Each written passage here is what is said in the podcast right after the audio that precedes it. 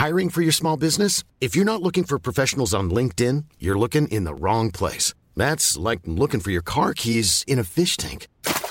LinkedIn helps you hire professionals you can't find anywhere else, even those who aren't actively searching for a new job but might be open to the perfect role. In a given month, over 70% of LinkedIn users don't even visit other leading job sites. So start looking in the right place. With LinkedIn, you can hire professionals like a professional. Post your free job on linkedin.com slash people today. Burrow is a furniture company known for timeless design and thoughtful construction and free shipping. And that extends to their outdoor collection.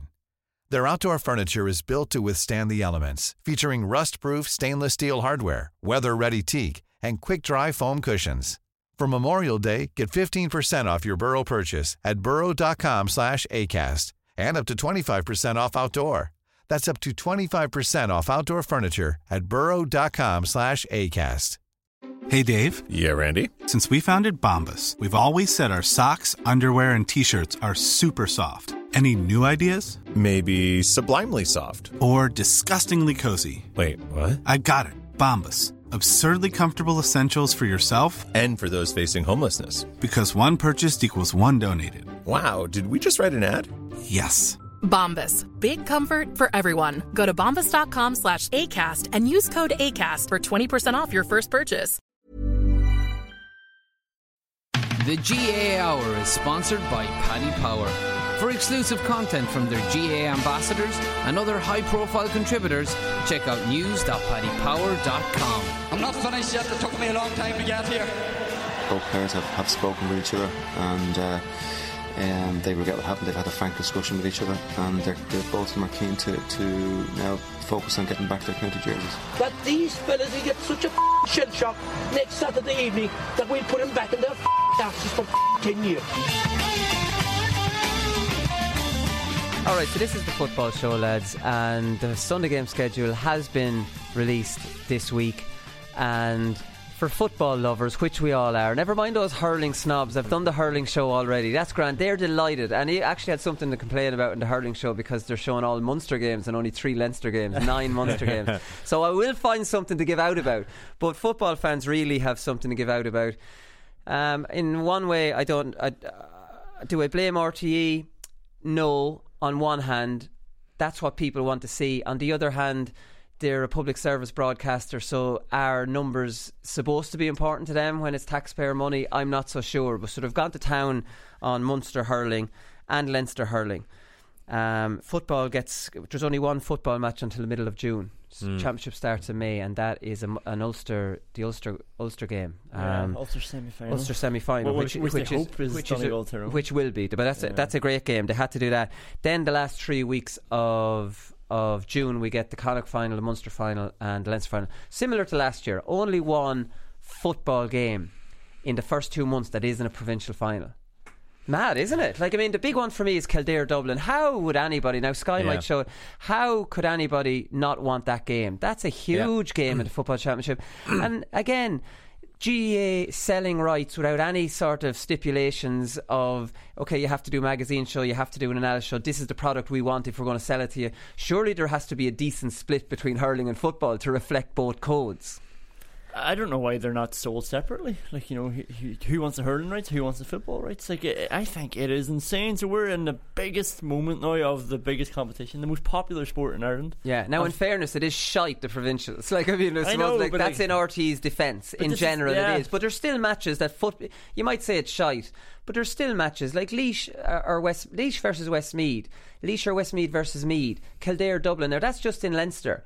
And that's just what immediately jumps to me that I'm interested in. So, what might be shite to the general public, foot, proper football Yeah. fans Yeah, yeah. are interested Yeah. in all of the games. It might be shite yeah, games that we might sort of pick apart and stuff, but it's still the fabric of Ireland. Like, Yeah. it's the most popular sport, and like for the first month, for the first 19 games, there's nothing. Last year there was one. I think it was uh, Mayo Galway, and then there was Yeah. nothing Yeah. for another three weeks. There was no Tyrone Monaghan, which was the big one. back Yeah, then but that was the only game in May. There's no games in May this time. So the biggest sport in Ireland, the biggest competition is starting, and we're not going to get anything for six weeks. Yeah. The, the annoying thing for me is that this caught me on the hop again, as in I should should have known this was coming again last year. And then you see, see the schedule, like why are there so little football games? Why isn't there any football games till the middle of June? And the thing is that like the schedule will catch some people on the hop, but I guarantee you, they come around to the day that Dublin will play Kildare if they get through, which they will. People are like, why the hell isn't Dublin Kildare on Oh, TV? yeah. And they'll be caught out on the day. Do you know what I mean? Even though we've kind of been, it's been flagged last year and it's been flagged with the schedule. But yeah, it's just a pity. Where's the where's the football? Because two years ago, Kildare obviously did well against Dublin in the Leinster final, had a terrible start, and then matched Dublin for a lot of the game. Then they got shocked by Carlow last year. So like, there's no. Then they made Super Eights last year. So like, that's a big game in Leinster, and mm. Leinster Championship needs a little bit of a good. You know, it needs a good game, and that's not going to be on it. And then you'll have Meath, Westmeath, or Laois, who will probably play in the Leinster final then. And they, I don't think any three of them are as good as Kildare in Championship football, and they could be well beaten by Dublin. And now, you know, what will be said about the Leinster Championship? Yeah. Then it's just, it's just a pity. Like, I mean, there, there's no doubt about that. It's definitely a pity. But then the hurling fans will start arguing that when July comes around, they're pushed to the side, Yeah. and it's all about the Super Eights. You know, so Yeah. like it is, it is difficult. But- Maybe sell it to separate broadcasts. Yeah. I often, uh, definitely think that when the next, and you heard me talking to Tom Ryan about this, lads, and he talking about the Joe McDonagh Cup, and he acted all surprised.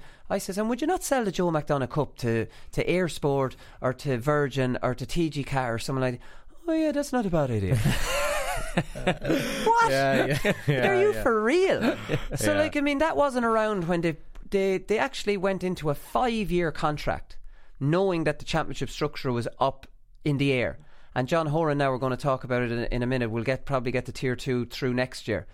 And again, no provisions made with the broadcasters Yeah. about how this changes. You know what I mean? For me, I'd rip up that five year contract next year and have to start fresh if the tier two comes in because it's just changed dram- just so much from what that deal when that deal was made. What's the point of that it, deal? it can't change till 2021. Is that is that correct? 2022, is it? 12 Or 20 2022, yeah. Because I was just like, so RTE have 25 exclusive games, right? And nine of them are Munster Championship games. So more than a third of RTE's allowance of exclusive games is to the Munster Hurling Championship. Yeah. And like, you're on about the ridiculousness of not renegotiating that arrangement when the championship was changed. To think that like the Munster Hurling Championship, until the format was changed, only consisted of a maximum of four games. And now RTE are actually showing nine games. And then they didn't, didn't even change the format to allow for that. That's Yeah. a more than a 100% increase in the number of games in the Munster Championship alone. Yeah. And the fact that the contract wasn't redrawn just, just makes it just seem even more It ridiculous. just does, and he's surprised that maybe what a great idea. Like imagine going Yeah. into the GAA with these ideas, like wow. well, well, we were just checking what we did last year. Box tick. yeah, what a go-getter you are! You, you say about the Promotion. You're talking about the Super 8 too, but I think it's only uh, four games that RTE are showing from that. Maybe an option of a fifth. The, the Hurling will probably get precedence there as well. So there's 12 Super 8 games and only four tops five will be shown Yeah. on RTE as well. So that's another thing that wasn't brought into the thinking. Like, you know, the GAA did restructure it. They made the championship more sexy. Because it isn't RTE's fault. They're just picking the best games, what people will watch yeah, most. yeah. But here's an opportunity. Here's where the championship does get exciting, and we have restructured it. But even then, they're only showing four. Yeah, so BBC have come to the rescue for Ulster at least. For well, sure, for everyone. BBC Northern Ireland. Do we have that? Is every is that just BBC, the normal BBC, or is Yeah, I think so. I think so. everyone is BBC Northern Ireland? So that's fantastic. They're showing some um, two live games: Antrim Tyrone, which isn't going to set the world alight, and. Um, Antrim versus Tyrone or Derry, which will be Tyrone. I just corrected myself there as Conan staring at me from the side. And then Fermanagh versus Donegal, and then they're showing a semi final and the final. And then they're showing two deferred games, which is Tyrone Derry, um, Cavan Monaghan, which is a great local derby. That's the one that should be shown. And Down Armagh, which will be a very good game. So they're, deferred, and they'll be making my life an awful lot easier because if, if I don't want to crib about my own personal situation, but when I have to go to Kildare Dublin, I'm missing out on the on the hurling games on television, and then I'm chasing my tail until the next day trying to produce shows that I haven't seen, and it's just like, oh, Yeah. Jesus. But then it is good to get out to the games as well, I suppose. So look, it's not an easy fix, but I want to see some effort being made to mm. fix it. Some, not just what was done last year, because usually I start off this show before the New York game, and now we've got London Galway thrown in. We've two games to start off. At least that's improved it a little bit, but neither of them are on the television. So, like, I think TG4 made efforts to get it. They didn't get it. I'm sure there's a load of red tape around RTE flexing their muscles, and RTE don't want to waste one of their games during the summer of their 25 Yeah. to give to this. And there is an argument for this this year. Obviously, they're going to be two one sided games, so they're not as attractive as other years. I can see why nobody wanted to touch off it. But this is my argument. These are being sold all wrong. They're being given exclusive rights to Sky and RTE. Why can't you give RTE first choice, Sky second, Virgin third, Eir fourth, and TG4 fifth? TG4 third actually because they're there all year. And and tear it down. So say this weekend now, Sky or RTE, the two broadcasters don't want them. Yeah. First choice, second choice don't want them. So now, who wants them with, Yeah. with the three that's left? On any given Sunday, RTE always go, I know this from News Talk, they always go Munster hurling. That's borne out by this. Sky, what have you got this weekend? Well, we've got a hurling game on as well. Right, Virgin, Eir, TG4, what football game do you want to show? Because there's going to be people who want to see football. Why can't it be tiered like that, based yeah. on on like a hierarchy? Was- so was about to RTE get what they want. So they're they're the main. Um, you know, contract holder, the main um, media partner, so they have the first pick. And how can they complain when they get the best game that they see as being the best game? The only people I see losing out here are are the viewers. You know, I don't see uh, uh, viewers getting to see any football. Whereas if you sell, and again for the GAA, it's huge mo- extra money that they're going to be that they're going to be selling. We didn't do that last It's a year. no-brainer. we didn't. okay, so we'll just move on. Then. We'll just move on. So the tickets for Mayo. So we didn't do it last year. That's the end of it. So John Prenty has been on. And there's 10,000 Mayo fans going over here, Conor. Like, this is getting out of control. like, this is uh, incredible. So, He suggests if there are 10,000, but I think So there are 10,000. so I the New. York had to say.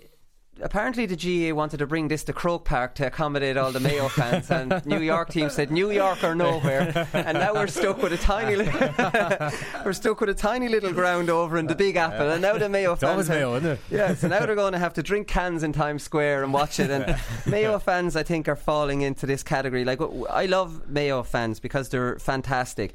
I'm just worried that Mayo fans are going to start falling into the Liverpool trap, the Celtic trap, the Munster rugby trap, and the Ireland soccer trap of starting to call themselves the best fans in the world. Because last year for Newbridge or nowhere, um, it's not often I go up against uh, Mayo fans. I don't often feel their wrath. It's usually other counties because I kind of root for Mayo to win in All Ireland.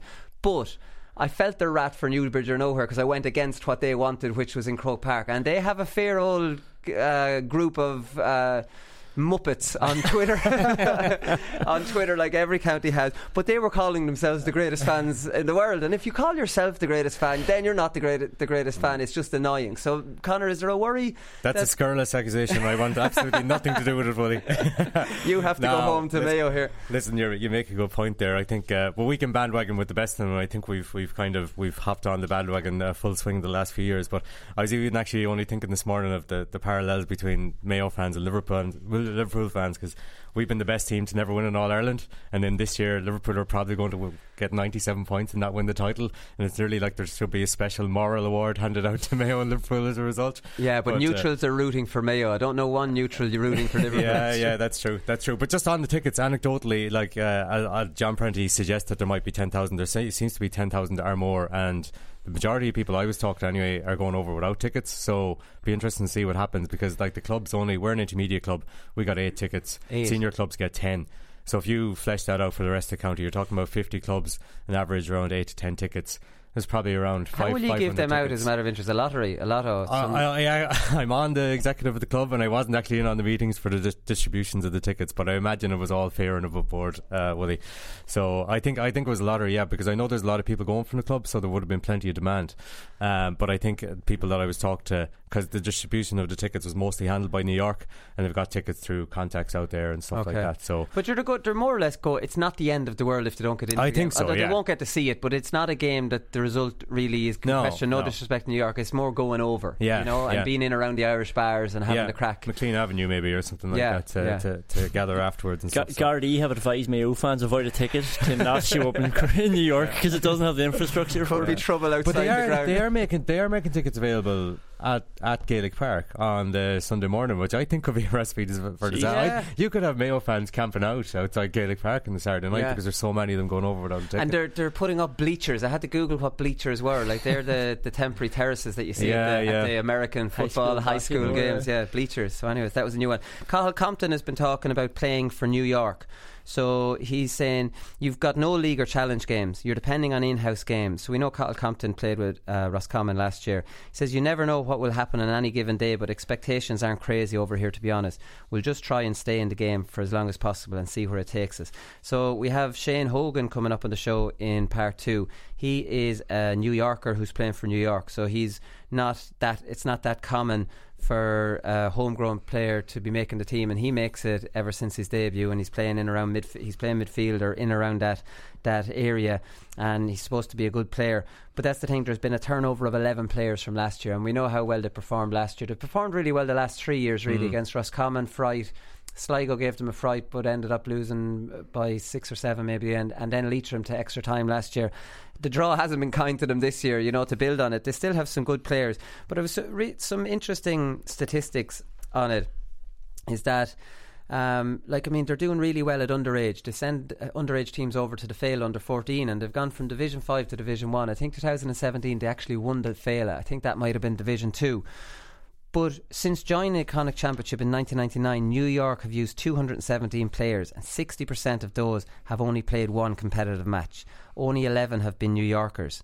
So, like, that is it. So, of the or 205, just to break that down, of the 270 players, 205 um, of New York's 217 players have been from Ireland, and 130 of them have only played one match. Hmm. So those stats aren't great. If they're trying to, you know, they're trying. There's some more New Yorkers on the team this year, but it, it doesn't seem to be translating from the underage, which is going well.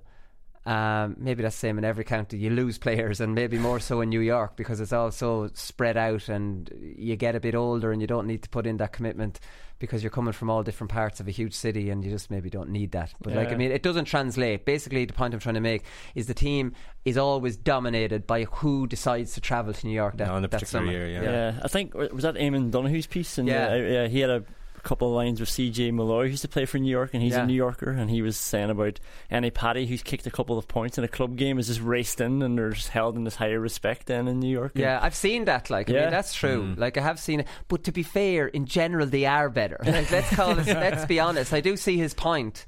Like, you know, but at the same time, generally, they're better players. Yeah, but then know? it just doesn't make it easy. I suppose you're talking about a turnover of eleven, and I remember you were talking to Justin O'Halloran two years ago, maybe, and he was going on about what they have to do to go to training, so they don't train as often as a county team would. And Yeah. And You know- again, no challenge matches and no league. Yeah, yeah. Daniel Flynn training at the start of the year, no, Yeah, he's not there. gone. Like, ah, it must be very frustrating. Johnny Glynn trains with them now. You'd, you'd be hoping he might kick a bit, and then he doesn't. You know, that's that disappointment. So, like, I mean, I, you know, it's it's definitely not easy. And then last year they had Tom Cunniffe and Jamie Clarke and a really good team. Now this year they've Cathal Compton, and like, I mean, depending on what report you read, Sean Hurley from Kildare is out there. They have um, Mer- is it Mernon from Down? Uh. Is not maybe not Mernon. I can't. He's think. Armagh. Uh, yeah, Um, Andrew Murray, I was thinking. Not he said Mernon. Madine. Madine. Do you Oh, remember yeah. him playing? He's out there. He's Nathan, is it Nathan Medine? I'm not sure his first name. Jeez, when I'm struggling here, let's not guess the first name. let's not guess the first name. It's Medine. But anyway, so that's it. We'll we'll talk a little bit about that in Paddy Power predictions. But you know, um, definitely New York are up to it. So John Horan has uh, fleshed out a little bit what he wants in his tier two competition. So, like I said, this is going to happen next year, whether you, whether we like it or not. I like it. But after reading John Horan fleshing it out, I don't like it. So John Horan has done exactly what I didn't want him to do. So, and it just seems to be my opinion against what they do. It always seems to be conflicting.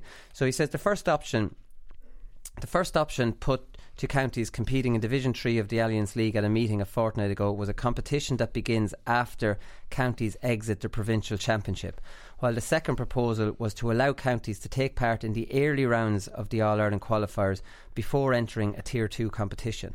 So Horan says um, he favours option one. He says you play in your provincial championship, and if you don't get to the provincial final, then you go into the second tier competition straight away. There will be a maximum of four rounds in that competition, and if you win it, you will get automatic qualification into the qualifiers the next year, regardless of whether you're in Division 3 or 4.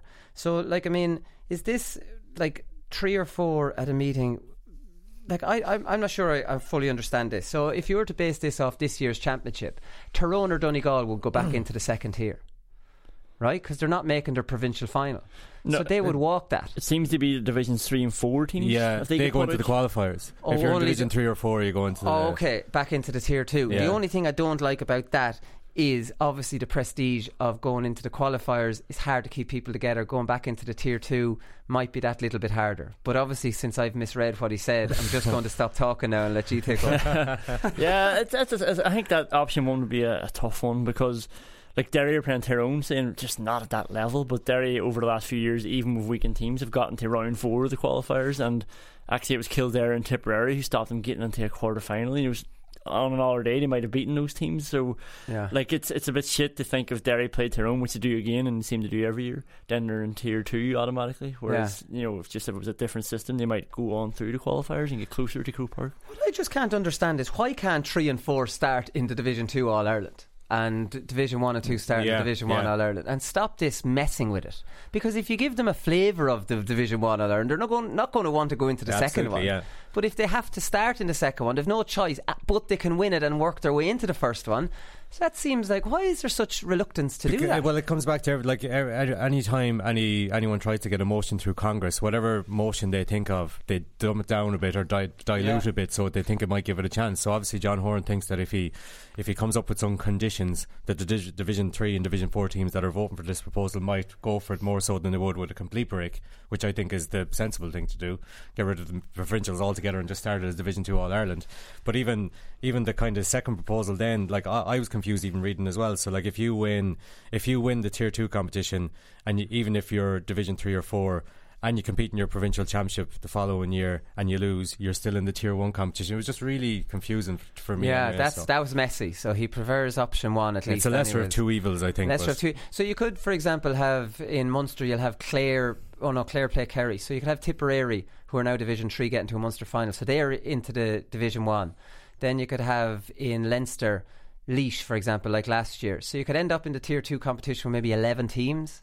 There might be one left Yeah, over. You know what I sure mean? There might be yeah. one left Yeah, over. Tommy Murphy almost again. Then then, you're looking at Tommy Murphy levels. Now maybe 11 might be too, like they're out of 16, but could be 13. You know, there could be at least a, an uneven number that could be could get messy. Yeah. Just bloody, why are you messing with it for? Yeah, like I, I actually agree with you in a sense. Like I, I don't think John Horan should be looking at anything unless he's looking at changing the provincial structure. And if that means like what you say, Willie, having a tier one and a tier two, or like what I say, having groups, and then if you don't qualify through the group, you go Yeah. into the B.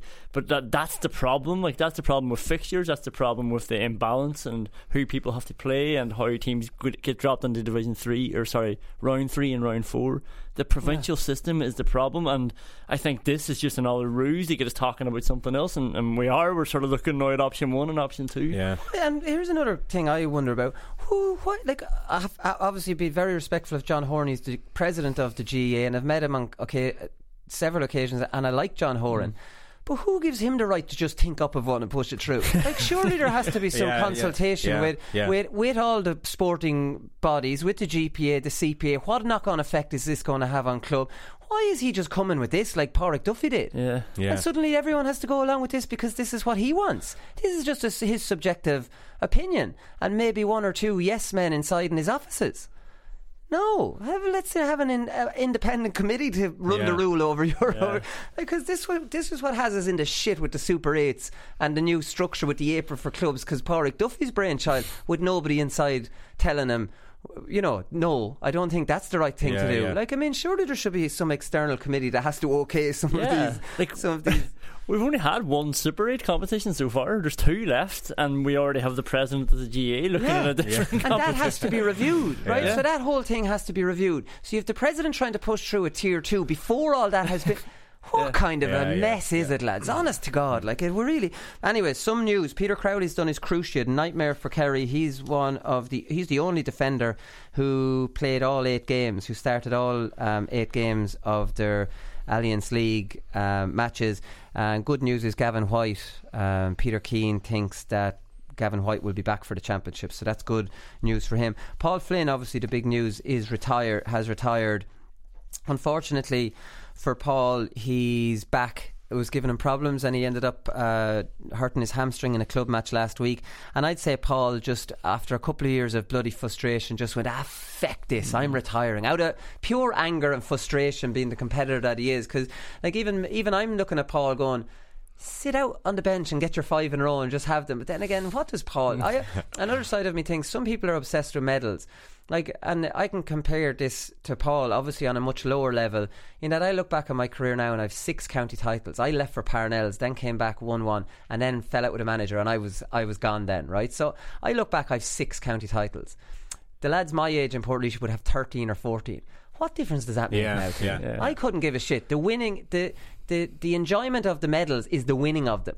So if you're not part of the winning of them, it's only a number at the end of your career, and you need a Yeah. real stupid ego to go. Well, I'm the most successful player, you know, in my club. Who gives a shit? It'd just be a you- quiz question, basically. Yeah, that's all it is. That- that- that's it. Like, yeah. So he's right. Now, in fairness, the five in a row is such a momentous thing, and he has been kind of a panel player because probably of injury and not getting able to get a run of it for the last two years. So he could maybe have sat out the rest of the year. But look, I just think the competitor again that he is is. Uh, he just wasn't able to do that. Yeah, but is anyone going to say like if Dublin were, went on to win the five in a row? Is anyone going to say, well, Paul Finn wasn't a member of the five? You know, it wasn't a crucial member of the five in a row because he wasn't there for the fifth one? I don't think so. Like when you look back on it in years to come, Paul Finn will be one of the standout players from that era. Absolutely. Like I, I was just thinking. Now uh, he hasn't played much in the last I, two I- years. I know, I know, I know, but like, but but he's still a crucial member of that, like the, the Dublin that, that period of time from 2011 to 2019, let's say. And I, like I was even thinking this morning, just like or after I'd seen her, uh, after I'd seen that he'd retired, that to me,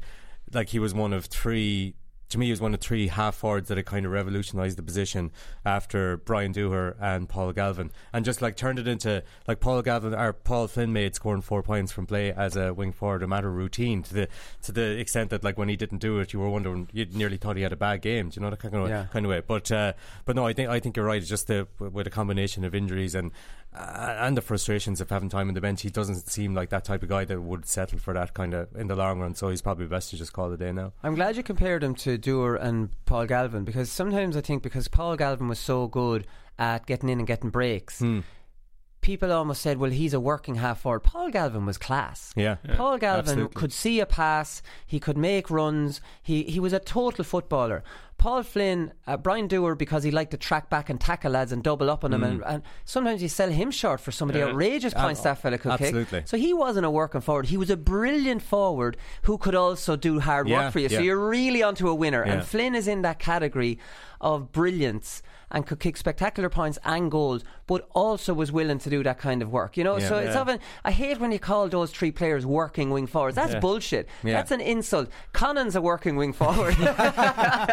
Can't argue with that. no, but you get my point. goal You get my Yeah. point. Like you're completely doing these three in particular a massive disservice to call them working half forwards. They're they're exceptional wing forwards that also would work for you. Yeah, It's yeah. Roy Keane syndrome. Like Yeah. you know, you remember him for his character and his doggedness, and forget that he's one of the best midfielders ever. Like you know, and that's the same with these boys. Um, yeah, and like Paul Flynn, you're, you're talking about like when he misses a couple of them, people be like, "Oh, he doesn't score not four. He is one of the very few people who, when he hit those forty-yard shots from the right, and he usually went over when they went wide, people were like, "Oh, for fuck's Yeah. sake!" Paul and the Dublin Yeah. fans were on his back a little bit, but yeah, you said he hardly played the last two years. I think the Roscommon game last year, which was a dead rubber, was the only championship match he has played in 2017 Scored an and 18. unbelievable Yeah. goal. Or started, sorry. Scored a brilliant goal in that. Yeah. Yeah. he was playing midfield that there. At least he had a midfield number on his back. So yeah, that's it. So like he's going to be a big loss. He was talking on Game On last night, and he said, but he was quite emotional because they are your brothers, your friends, the guys you go to war with and respect so much. So it was a difficult thing to do, talking about his teammates,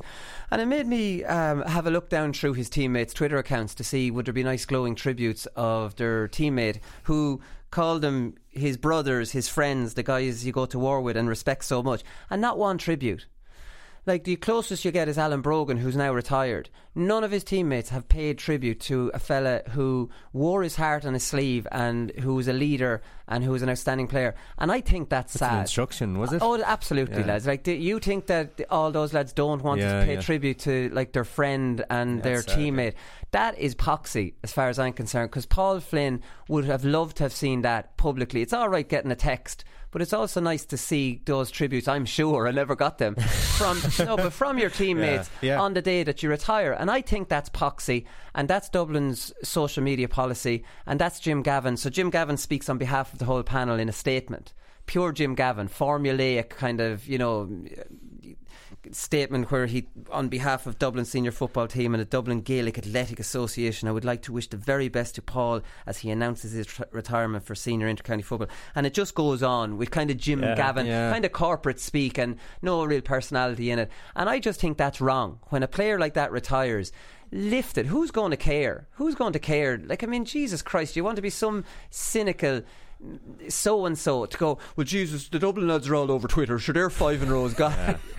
Do you know what I mean? Do you wonder Think did the text it. go around and say nobody Oh, I'd say post so. stuff? Oh, I'd definitely say so. You're telling me the Dublin I know, I players, just- our Dublin players are no different than Yeah. every other squad in the country. Mm. That absolutely they'd they'd love to send a tweet out because Yeah. like they don't get to tweet that often. so like even sending one, and especially for Paul Flynn, who is incredibly highly regarded, I just think it's wrong, and I think it's gone too far. Yeah, and everybody has a different story to tell, so it would be nice. Like they all have a different story, they all have a different angle. Yeah. you know, they have something to say, and then what mm. that does as well is it just it's a bigger vehicle for other people to get involved and, and give a bit more praise to somebody who definitely deserves it. But you have to say that it's the easiest uh, me- media manager job in the world. There's there's nothing to manage. It's just don't do anything, and that's their job. Like you know, you're not allowed to tweet. Job done. What, Yeah, like, what so- a handy job. So he's not the media manager; he's the media blocker.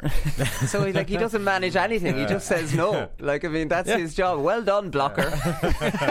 like the media blocker. That's what we'll call him, right? We'll call him the media blocker. Anyways. Like you might think this is a little bit hypocritical, but obviously they want to keep the hype down. Dublin want to keep the hype down, and we know that. Everybody else seems to want to crank the hype up on Dublin, mm. right? So I'm going to start a new slot on the show. It's going to run throughout the summer, and it's called the Dublin Hype Train. And this is brought to you in association with Jim Gavin and his media blocker, right? So this this week on this week's show we have Liam Kearns. So we've had Henry Shefflin and JJ Delaney in the last two weeks, so this is just going to keep going throughout the summer. lads. So we might as well have a slot. So Liam Kearns is turning the heat up on the five in a row, and he says the only thing I would say.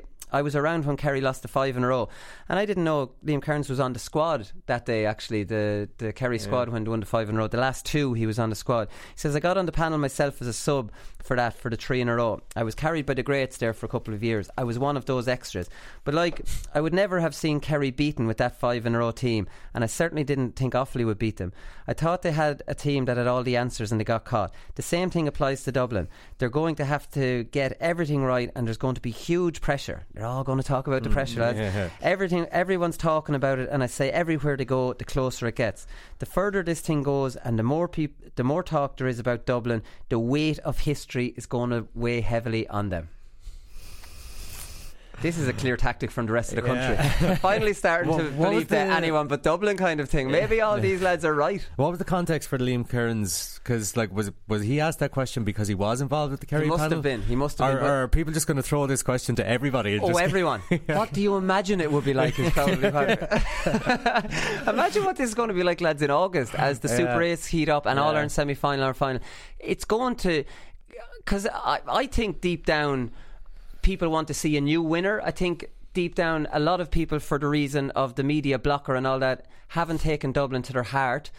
I, in a way, don't really mind now. I kind of wanted Mayo to, to win one. That's kind of the way I am. I'm not. I don't. I don't think Mayo can win one anymore now. So that's kind of gone. I would have liked to seen Mayo win one. Sorry, Conor. That's all right, all right. But Prove for you're them, for them to beat Kerry or for them to beat Galway or Donegal, I'm. I'm. I was kind of Mayo. I kind of wanted to beat Dublin in our final. Yeah. It doesn't make too much difference to me. But I can see the heat being ramped right up on them. I think people just like cha- champions to get a, a test. Like you know, uh, like last year felt very easy for Dublin, or easier than other years. Like you Yeah. know, they did sort of walk through it all. And when they do beat Mayo after the replays or after um, you know a one point slog fest, like you sort of respect them a whole lot more. And we all know that's there. Like so, I just. I hope, uh, if, as a neutral anyway, to get a tough Super 8 group because otherwise, like this, this hype and this pressure or whatever else, it's not going to come into play until the semi final. Yeah. And then they're only 140 minutes away from all And there's not much lead into the semi final. It's only a week. Yeah, so uh, if they get a good group, like if, if they get two good teams in the Super 8, so they'll give them a test, a tough away match, then like you know we can enjoy a, a few weeks of ramping up the Yeah. pressure. I think it's the media that's going to ramp it up on them because these lads aren't saying this for no reason. They're all being asked about it. Yeah. So, like, I mean, it is the media that hype up Dublin. I've said this in interviews before. It's not necessarily Dublin. That's why Jim Gavin has the blocker, so that there's no you don't fuel the media who want to know about Dublin and who do this. So it's it's it's it's basically us journalists not us in this room, but we're going to comment on the people. so we are going to contribute to this. Yeah. All right, listen, up next is Shane Hogan.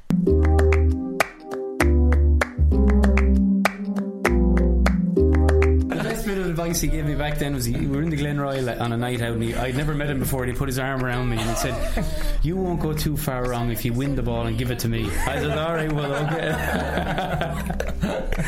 That's great advice. Yeah it was for you. Malamente.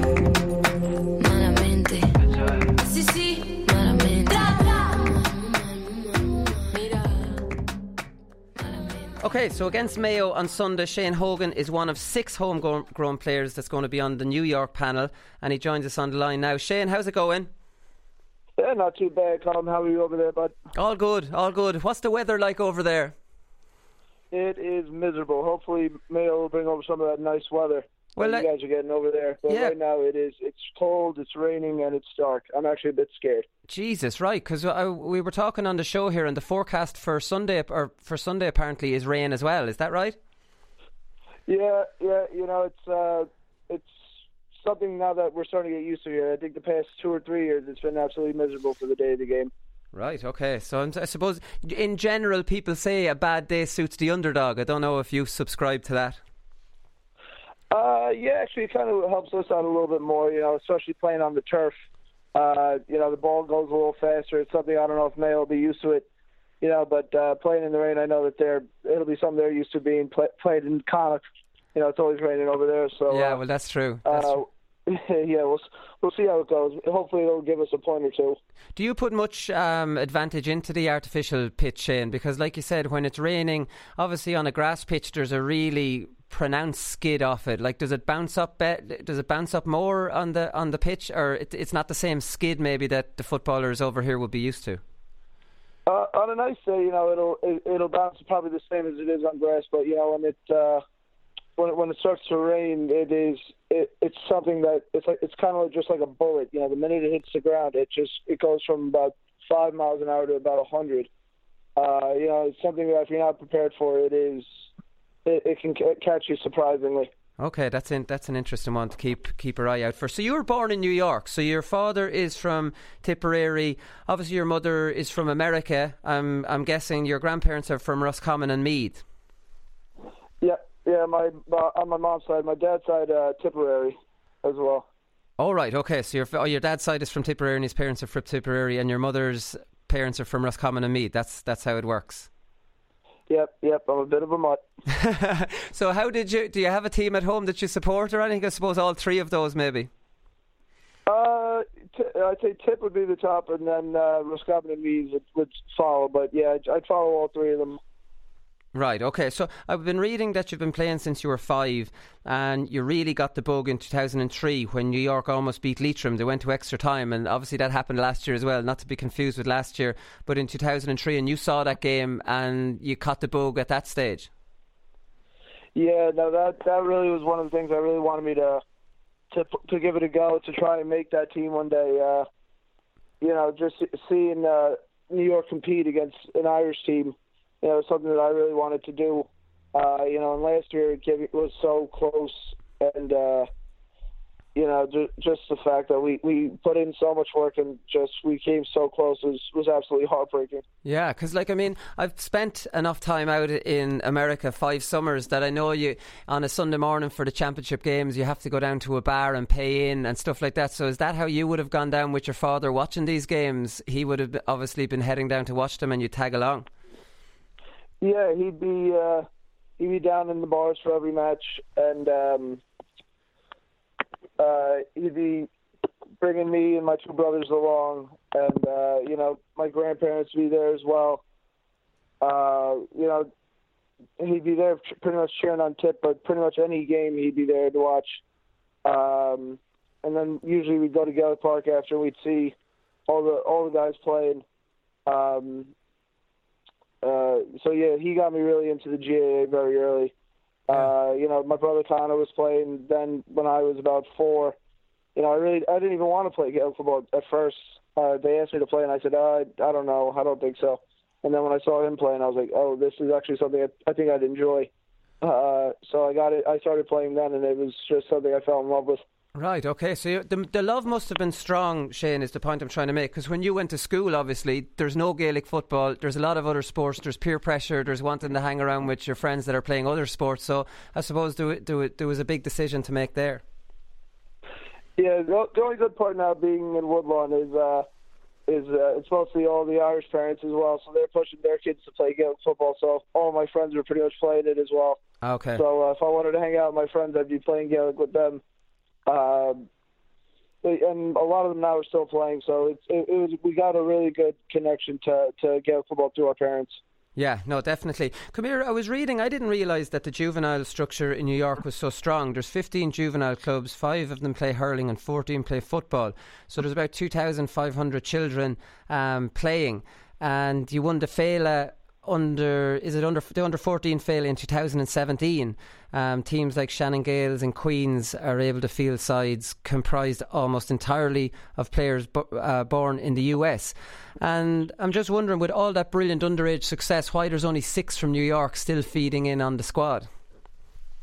Uh, well growing up now in my age you know the, the it wasn't what it was today. Like there was only about eight maybe teams uh, so it, it, was a bit different. You know, the, the development officers now are doing a, a, very, very good job. Simon Gillespie with the football, and then Mickey Quigg with the hurling. Uh, they do tireless work, and it's getting stronger. Uh, you know, I, I help ref, and I see what kids now like through through the ages are, are starting to become and develop and play like. So I'd say soon enough there'll be even more. Um, but you know what? The, the biggest challenge is when kids hit the age of about, you know, 17, 18, when they go off to college. Yeah uh, you know, they start playing all these other sports in high school, you know, baseball, football, basketball. Uh, they'll start to go away to college now and play those sports. And it's very tough now once they go away to play that to get them back into the fold of Gaelic football. You know, Gaelic football sort of becomes the afterthought. Uh, so that's really the the biggest killer of how we lose like a lot of the good underage development.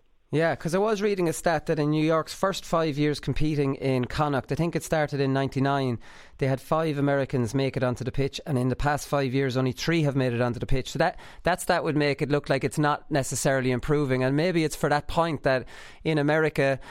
Travel times are so long. It's not like Ireland. You go to college in Dublin and you come home an hour to play your Gaelic football. Like that's completely blown out of the water over there, I suppose. Oh yeah, no. Uh, like uh, the kids now like that'll go they'll go mostly away like to school. Uh, you know, they'll there's not there, there's a few colleges in New York that if we're lucky locally that they'll play for, but for the most part like they'll travel like south to all the big colleges down there. Uh, you know, to the west coast. You know, it'd be if they wanted to come back, you'd have to take a two-hour plane ride or something. Um, I know we have a guy playing in our club. He plays American football, but he actually travels back but he has to take an hour and a half plane ride for every match on Sunday, which is absolutely uh, incredible that he does it. But I mean, geez, what a, what a pain. Yeah, geez, what, uh, what a pain is right. What club are you? Uh, I play for St Barnabas. Okay, all right. I don't think they were there when I when I was out there. Then you enough, or have they come up through from the junior intermediate ranks? Uh, so when were we junior? We were junior back in, I think it was 2000. When was it? 20, probably about 2011, 2012. Okay. Uh, and then within two years, we'd won the intermediate. So yeah, we're we're about three or four years now in, in senior. All right, okay, very good. I'm an old man here, Shane. It was 2001 or two when I was in New York, so don't mind me. I'm I'm, uh, I'm well out of the New York loop now. Come here, but like I mean, the feel good factor must be around New York football. Like you must have noticed a big change. You made your debut in 2012. You're only 17, which is incredible um, going.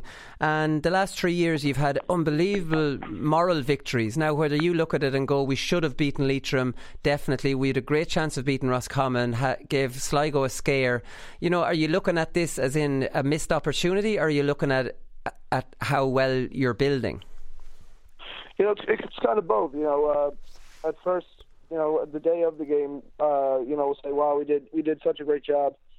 Uh, you know, we're, we're like, "Well, we we had them, we competed, uh, we gave it all, uh, and we kind of we'll all stick together on that night." And then uh, the next day we'll just be sitting there be like, you know what? It really turns into a disappointment. Then we're like, it. We really we should have had this.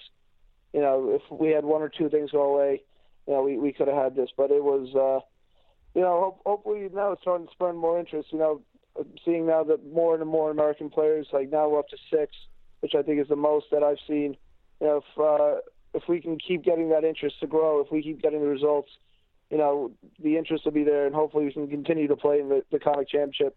You know, it's my my goal is to kind of just hopefully keep getting us like these results, and you know, even if I was to never win a game, if I could keep us, you know, in in this competition, keep us playing against these teams uh, to one day play, uh, see a team mostly of Americans. That would be that'd be the ultimate goal. Yeah, but you, you you really have to do that though, Shane, for your own interest as well. Because, like I saw Justin O'Halloran talking about losing ten or eleven of last year's um, team, and Cathal Compton's talking about, I suppose, the view is that New York aren't as strong as in other years, and like without the guaranteed homegrown. And I spoke with Kieran Deely this year, the London manager. Without that, uh, you know, base of homegrown, like you're you're just you don't know where you're coming or going at the start of every year. Oh yeah, no, it's tough. I make the joke that I think I played with the most uh, intercounty players in GAA history.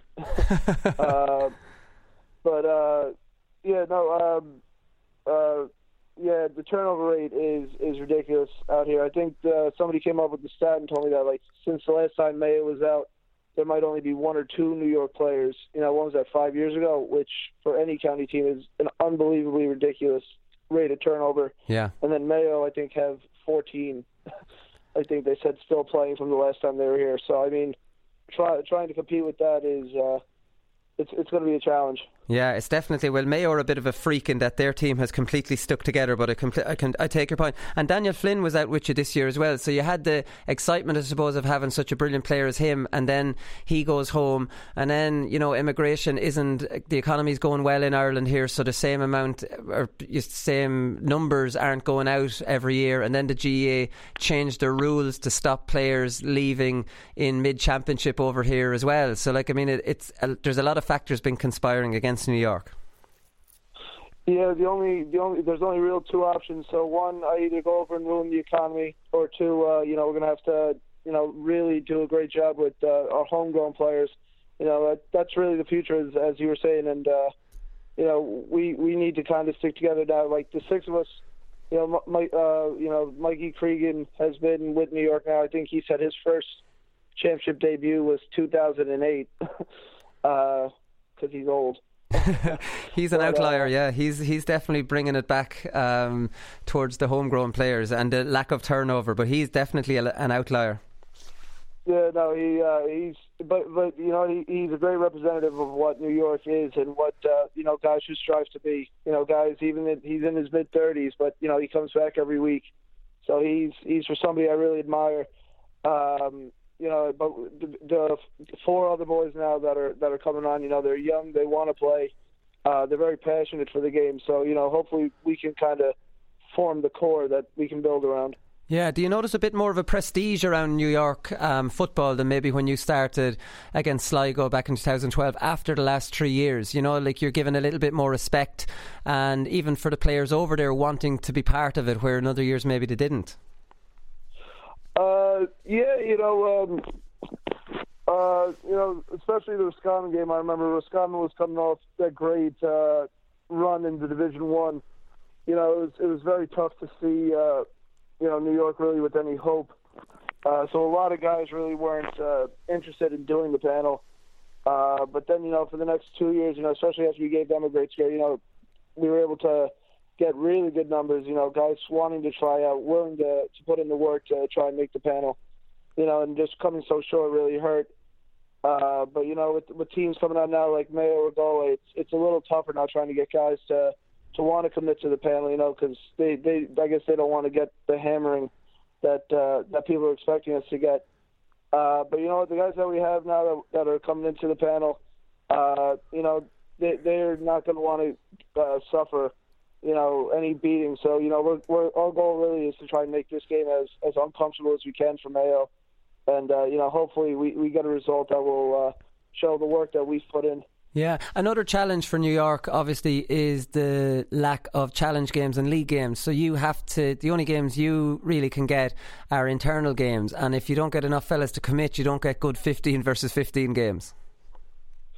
Yeah, uh, so uh, yeah, the the immigration problem really hurts us with that. You know, guys, if if we were to try and play, you know, there, there was always the talks of us having to, to maybe going back one day playing in the league, but you know, with guys with visa situations, Yeah. it'd be it'd be almost impossible. Um, but yeah, no, over the past few years, you know, we've had Corofin come out to give us a few games, Donegal, Cavan. Um, you know, those games really helped because you know, after a while playing all the inter squad games, you know, you mark the same guy every day. You know, it it kind of lo- loses its luster. Um, and you know, it could kind of show last year, you know, the lack of matches, especially towards the end of the game. You know, maybe if we had a few games to, you know, where we were in the same situation where we were in the lead, we'd know kind of, you know, a bit of cuteness, where to run out the clock. You know, maybe the results could have been different over the past few years. Uh, but yeah. hopefully one day we can get a situation that'll that that could benefit us with trying to get games. Yeah, no, exactly. So, come here. After Donald Trump became president, and we know his attitude towards immigrants, are the Irish starting to come out of their houses? Are the, the ones with some of the vi- the dodgy the dodgy visas? Uh, a little bit, yeah. No, no, they're, they're they're still flocking over to Gaelic Park, which is good. Yeah, well, Um, that, that that that really is where Donald Trump should send his uh, his people if he wanted to catch anyone. Uh, no, no I, I I joke with the with the boys at training that uh, you know I'm trying to become a cop. I said the first thing I'll do is I'll go to, to Gaelic Park and I'll make my quota for in, in, the, in the first month. Yeah, no, it's a- easiest, easiest easiest promotion ever. yeah, just wait at the inside the door so they they don't even know until they come through the turnstile and then they're caught, right? So that's it. Yeah, Um, no, the the only the only way they can get through is if they play for St Barnabas. you can strike a deal with them. Come here, just to finish up with the game. Like the draw hasn't been kind to you. Like I mean, although you could have made that case, you and you would have made that case against Roscommon, like you correctly pointed out um, three years ago. So like I mean, I don't know if you've seen the Mayo team. So it it has been it has been picked. Um, so Donal Vaughan, Diarmuid O'Connor, Cillian O'Connor. There's a few big names not starting. It's ob- they're obviously still a huge player here in Ireland and they're league champions. So are you, like are you? I- I know when I was a player, even if it was an impossible task, I'd still convince myself that we have a chance to win it. I'm sure that's the way you're thinking. But you know, a good performance here, you know, would be staying within you know a, dis- a, a a close distance from Mayo? Like, are you actually thinking that you could possibly pull this one off? Uh, well, you know, Ju- Justin put it best in uh, in an interview. You know, he said uh, if the underdog was to never win, you know, why would you even bother trying? You know, we know that this is going to be, you know, near a near impossible task, really. You know, trying to compete with Mayo because you know Mayo have been, you know, such a great representative for the GAA over the past, you know, pretty much for the past uh, decade. You know, they've been to four All Irelands. You know, winning winning the league this year and winning it, you know, in such a fashion where they were able to play, you know, 30, what was it, 38 guys or something like that. So not only are they a very skilled team, they are they're a deep team as well. So you know they are able to replace, you know, Cillian O'Connors or, or and guys of that caliber. So we know that uh, we're going to need everything to go right on on the day, and probably more to try and get a get a result. But you know, any any positive results really will, will be, you know, any moral victory would would be a positive for for New York. Yeah, exactly. Well, come here, Shane. Thanks very much for taking the call, and best of luck on Sunday. Thank you very much, Colin. When your legs don't work like they used to before. I was actually coming home on Saturday morning and I had the podcast on from Newbridge Southern night, and that that helps the journey to be honest if I'm if I've ran out of Ed, Sheeran songs. Depends on mood I'm in. Ed's good for uh, if you're in a sappy mood, Ed's good to sing along to and then if you're in a GAA heads mood, which I am probably most of the week then I turn these boys on. Darling, I will be loving you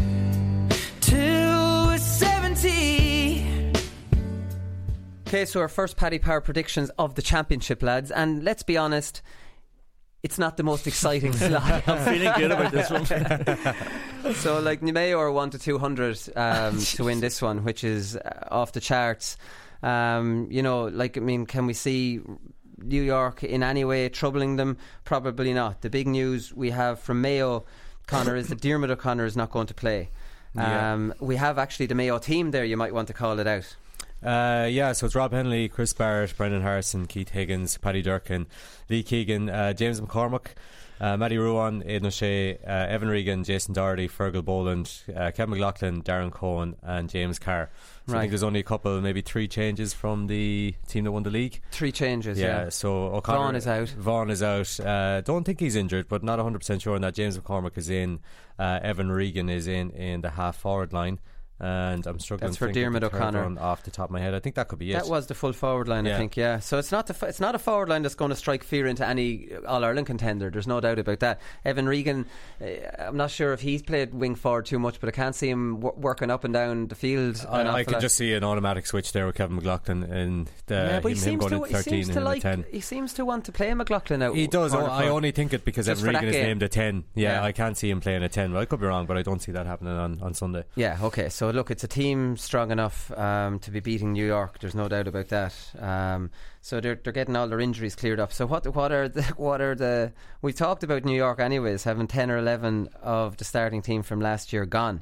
So like I mean that's a big one. They have the home advantage, and then we have the whole travelling over to New York. And James Horan's on record for saying they messed that up the last time they went over. Hmm. Do you remember that going on, uh, Conor? I think they got logistics wrong. They were waiting around on buses. There was all sorts of stuff. uh, there was a few issues. I think there was a few issues with a couple of fundraisers and stuff like that, which seemed to have been planned well in Yeah, advance. that was as well. Too, wasn't it? Yeah, I think so. Yeah, Mayo only went over as far as I know today. I think, which I thought was the, about the latest you could leave it to, like acclimatise to the time change and all that sort of stuff. And as far as I know, they're they're, ha- they're hanging around for a few days afterwards, and they're not back till close to next weekend. So right. maybe getting a bit of preparation in for later on. I, I'm not 100 percent sure on that, but I think so as well. Yeah. So Seamus O'Shea had a wedding last weekend. Yes, yeah. Uh, Rob Hennelly, I think, was the MC. Aidan was the. Aidan was best man. He was best man. Mm. So you know they're coming off a nice celebration there last week. So hopefully they, Uh, they were in the minded, tidal minded recovery pool in Belmullet, so you know that, that that'll shake out anything out of your system. So No, very disrespectful to New York now for Seamus O'Shea to fix his wedding the week before their game. Like, I mean, if that's not going to be posted up, those wedding, those Photo- wedding photos. are going to be posted up on the dressing room wall. Look, uh, look, there's no point in saying it's uh, it's Mayo for me. Yeah, I'm going to go with Mayo. I was, I was thinking about the draw, but um, tough place to go and all that. But I'm going to go with Mayo as well. what the, what the handicap is 19, 20 points, I think. Is it 1920? I See, think that's so, what yeah. that's what I was going to just uh, check there. I hadn't got it on my yeah, notes. they won, so- Mayo won by 22 points in 2014, and without wanting to dis- disrespect New York too much, you'd be expecting something similar. This if it's 19 or 20, I'd nearly float for New York Yeah. in that They one. won. It's a- the They've strongest won. They beat team. the handicap. I think 15 out of the last 20 times or something. New York. I think Don't Foul had that on Twitter, so that might be worth the bet. It's meant to be wet in New York on Sunday, and the AstroTurf pitch might cause a bit of hassle. New York might be more used to it than the Mayo, so maybe. But you'd expect them to get close enough to beating the handicap anyway. All right, okay. So there's two more big games on this weekend. So London Galway is the next one. Um, that's in Ruislip at 3:30. Kevin Walsh, poor Kevin Walsh, has been interviewed again, and he's been asked. What question is being asked? Style With play to defensive Galway. Yeah, I'd say the poor man is ready to dr- pull on the next fella who says it to him. So he's, I didn't see the question. So here's his answer. I have to move away from uh, from that because it doesn't really matter. I think most of that comes from a few empty vessels, and empty vessels make the most noise. So we have to be very careful that we get the best out of our team. And it's quite obvious that all of the top teams are very similar to ourselves. We can't change anyone's opinion. It's it's very easy to say things, but if everything was balanced, uh, we would say we are very similar to most of the top teams. And Kevin is probably a little bit right in that, as regards they'll all end up in a similar setup. But the difference with Galway is that they're dropping off back into zones still, which seems to be a bit of a tired setup. Where you know Tyrone have moved on from that. Mayo don't do it. Kerry don't do it. Dublin don't do it. You know, Dublin maybe do it a little bit. They'll drop back goal side of their man and turn and face him. You know that kind of a way. But they're not dropping back into zones around the halfway line. And I think that's the little next step for Galway's evolution that they need to bring to this year's championship to be seen as big players. It was it Liam Kearns this week in that same interview said that he thought Galway were a team that could beat Dublin. Galway have massive respect, but there's always the caveat of hmm. stop dropping back into the zones. That's too easy. You'll never beat Dublin dropping off them and inviting them up to the 45 because then they're just comfortable there. You have to try and put them under enough pressure that they're kicking, kick passing a little bit, and then they're going astray, and then you're back on the attack. I don't think Galway have got that memo, but again, we keep we kept qualifying that during the championship or during the league and saying that they have been playing with a very weak hand throughout the league. So maybe we will see that evolution, and we're a bit unlo unfair on Kevin Walsh that we haven't seen his full team yet, and still there's some criticism of Galway. Yeah, because I was just thinking it'd be really interesting now when Kieran Molloy comes in and probably Dylan Wall, and you know, because they, they'll be taking off and they'll be so influential in attack. And I don't mind if a half hour's dropping back to cover for them, but it just gives them a bit more impetus and they're not stuck in the shell. Which I think Gareth Bradshaw, as good as he's been going forward throughout like the years, I think he's sort of a bit more conservative now with Galway, but I don't think Kieran Molloy would be or Dylan Wall would be. So maybe it will Yeah. change when Cillian McDaid if he goes And wing back as yeah. well. So they're the three options for attacking wing backs, and that was the big thing I had about Galway. Is they needed more pace from the half back line, um, definitely. But he's he's constantly asking those answering those questions, and it's hard to know. You know what to what to say about it until we see them in the championship. We won't learn much Yeah. again with London uh, this weekend. Don't do you know the betting on this one, Conor? I didn't see the betting for this one, but I would assume it's heavily in Galway's favour. Well, it's 12 to 1 London and it's 1 to 50 Galway. So not quite at the 1 to 200 that Mayo are. And the handicap Right. here is 14. No disrespect to London, I can see Galway blowing away that 14 pretty pretty quickly. I was surprised that it was so low, really. I know London are making big improvements, but and they, they can put it up to likes of Louth in the qualifiers, and they Mm. can put it up to Division Four teams, and that's great improvement for them. But we're talking about potential All Ireland uh, contender that really, if Galway aren't going over and beating that handicap, they'd have to be maybe wondering about themselves. Is that disrespectful to London, or is that just being no, fair? No, I, I think it's realistic. I, I give London a chance uh, with the handicap, but only because I think that Galway might win by 10 to 12 points as opposed to 14. I think it'll be comfortable. Yeah, it'll be comfortable. What about you, Conan? Twelve to one, one to fifty. It's a bit a bit stingy from Paddy, isn't it? I would have thought that London would be a bit longer, considering Galway are so short. Not that it matters because I wouldn't back London anyway. Yeah, so. not that it matters, and not that you know anything about betting. So like, it could be anything. in End your- of discussion. Yeah, yeah. I don't know why I threw over anything to do with betting. So we're going to go Galway. Go to go with Galway, yeah. Well, that's what you do know, right? So that's what I know. The only other big game at the weekend is in Stradbally at 2 o'clock next Saturday, lads, and that is the Laois Masters over 40s. This is one of the three big games you were talking about, right? Welcoming the, yeah, you were confused with the Yeah. three, right? So they're welcoming the All Ireland champions, um, Dublin, Oh. to Laois. And um, this is kicking off at 2 o'clock. It's free in right? All Masters Championship games are free in up until semi final stage. So the message is to go to this game, cheer on Laois, beating the All Ireland champions. We haven't done it in a long time. and uh, and that's really it. So we're hoping to have everybody out. We've we've had a few challenge games and probably the most we've had uh, would be seven or eight starters in the challenge games. We're having challenge games instead of training because you just can't get anyone to train. It's very hard. Over 40, lads don't care.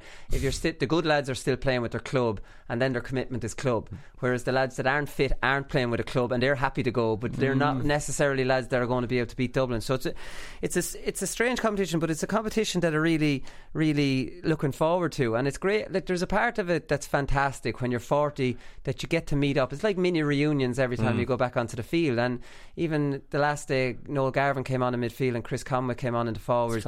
And you just little memories of me, him, and Chris linking up in Yeah, championship. yeah, yeah. It's a lovely thing. It's a lovely thing, and hopefully we'll have a lot of our bigger names back um, for next week um, on the starting team, like Tom Kelly. We hopefully Oh, have Kevin. go watch Fitz- Tom Kelly. Kevin Fitzpatrick, Darren Rooney. That could be that's the that was two thousand and They're all half 40, back yeah? Jesus. They're all bang on 40 41. So Right. they're all and they're all playing with the club. Then you'll have myself, Greg Ramsbottom in the forwards. You'll have Shane Cook who used to play with Laois. You'll have um, Chris Conway. You know, you'll ha- you, there's but we need everyone to show up because it's not we don't have the biggest squad Yeah. and then you hear Dublin are bringing down 30 down to seven because a friend of mine had to ring them up about uh, making food for them after the game they have to be fed and everything and so how many are you 30? bringing down we're expecting maybe you know 17 18 30 big super bus Chambers bus. big, big backroom team Yeah. of 18 or 19 masseuses ma- physios you name it Did anyone bite at your tweet the other day? Any of the Oh, Dublin Mick lads O'Keefe. Mick Right, O'Keefe's still okay. kicking away. Mick must be. Uh, I thought the media blocker from might be in Tenio. place for the I over don't know if 40s the as well. yeah. Just the text goes around. Do not reply to that. Who's playing for Dublin? Like, who's the big Dublin? well, Ray? Cosgrove and Shane Ryan, they would have Ah, big Jesus. age. But like Shane Mick Ryan, O'Keefe Jesus, replied yeah. back to my tweet. Uh, Derek Byrne would be good, but he'd have been on and off the team. They're not a star-studded team. They have a lot of fellas who are very fit. And flying at a club level, which is the really the big thing, lads. You can have all the big names you want. If you're not still playing club or at a decent level of fitness, you're useless to your team. Hmm. So they have a lot of teams, but like Mick was trying to crank up the pressure back on us because I said we're going to knock them off their perch. But he was saying their team is made up of a period of, of a Dublin of Dublin players from a period when they were useless, and our team is made up of a period of Laois's greatest ever team. So, like you said, He a you point. don't beat us. Yeah, yeah. so straight away we're like, oh, for God's sake! Now we've got all the pressure on us. no, but hang on, Dublin are going for two in a row. Oh, He's there you go. Yeah, okay, well, I'll, I'll reply back to him now today and I'll put all the pressure back on. What a load of nonsense. But, like, I mean, people still play those games. But, anyways, that's it. It's more of a message to anyone from Laois because anyone from Dublin that listens, you've probably got a few teams that might be more of interest than this Masters team. But us in Laois, um, maybe some of them might like to go out and see, like so you said, Tom Kelly. Your face lit up when you heard Tom Yeah. Kelly. So, Joe Higgins, very disappointing. His hips are gone, so he couldn't show ah, up. Joe, Would love yeah. to have been on the field with Joe, one of the greatest. And Bino's not o- over over He's age. not He's over not 40 till next year. Ah. so there's a few of the. Might give him a fake name, maybe. and yeah, just play a Beano. Right, listen, that's all we've time for. We'll be back. Um, hopefully, we'll do a show on Monday. And just without giving away a production meeting, it's not going to be easy to get a Mayo player because when we record at 12 o'clock, it's going to be like 7 a.m. or 8 a.m. over there. And I say the Mayo players will have sore heads. So, how will I get a Mayo interview? Might try and get a Galway interview. Could we imagine Mayo and Galway? Will win those games, and I don't like to, to ring fellas who have lost the championship game. So there you are, production meeting held uh, live on the air. Right, okay, that's it. We'll talk to you Monday. Good luck.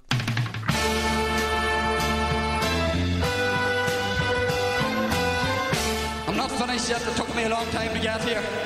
both players have, have spoken with each other and uh, um, they regret what happened. They've had a frank discussion with each other and they're, they're, both of them are keen to, to now focus on getting back their county jerseys. That these fellas will get such a shell shock next Saturday evening that we'll put them back in their asses for 10 years.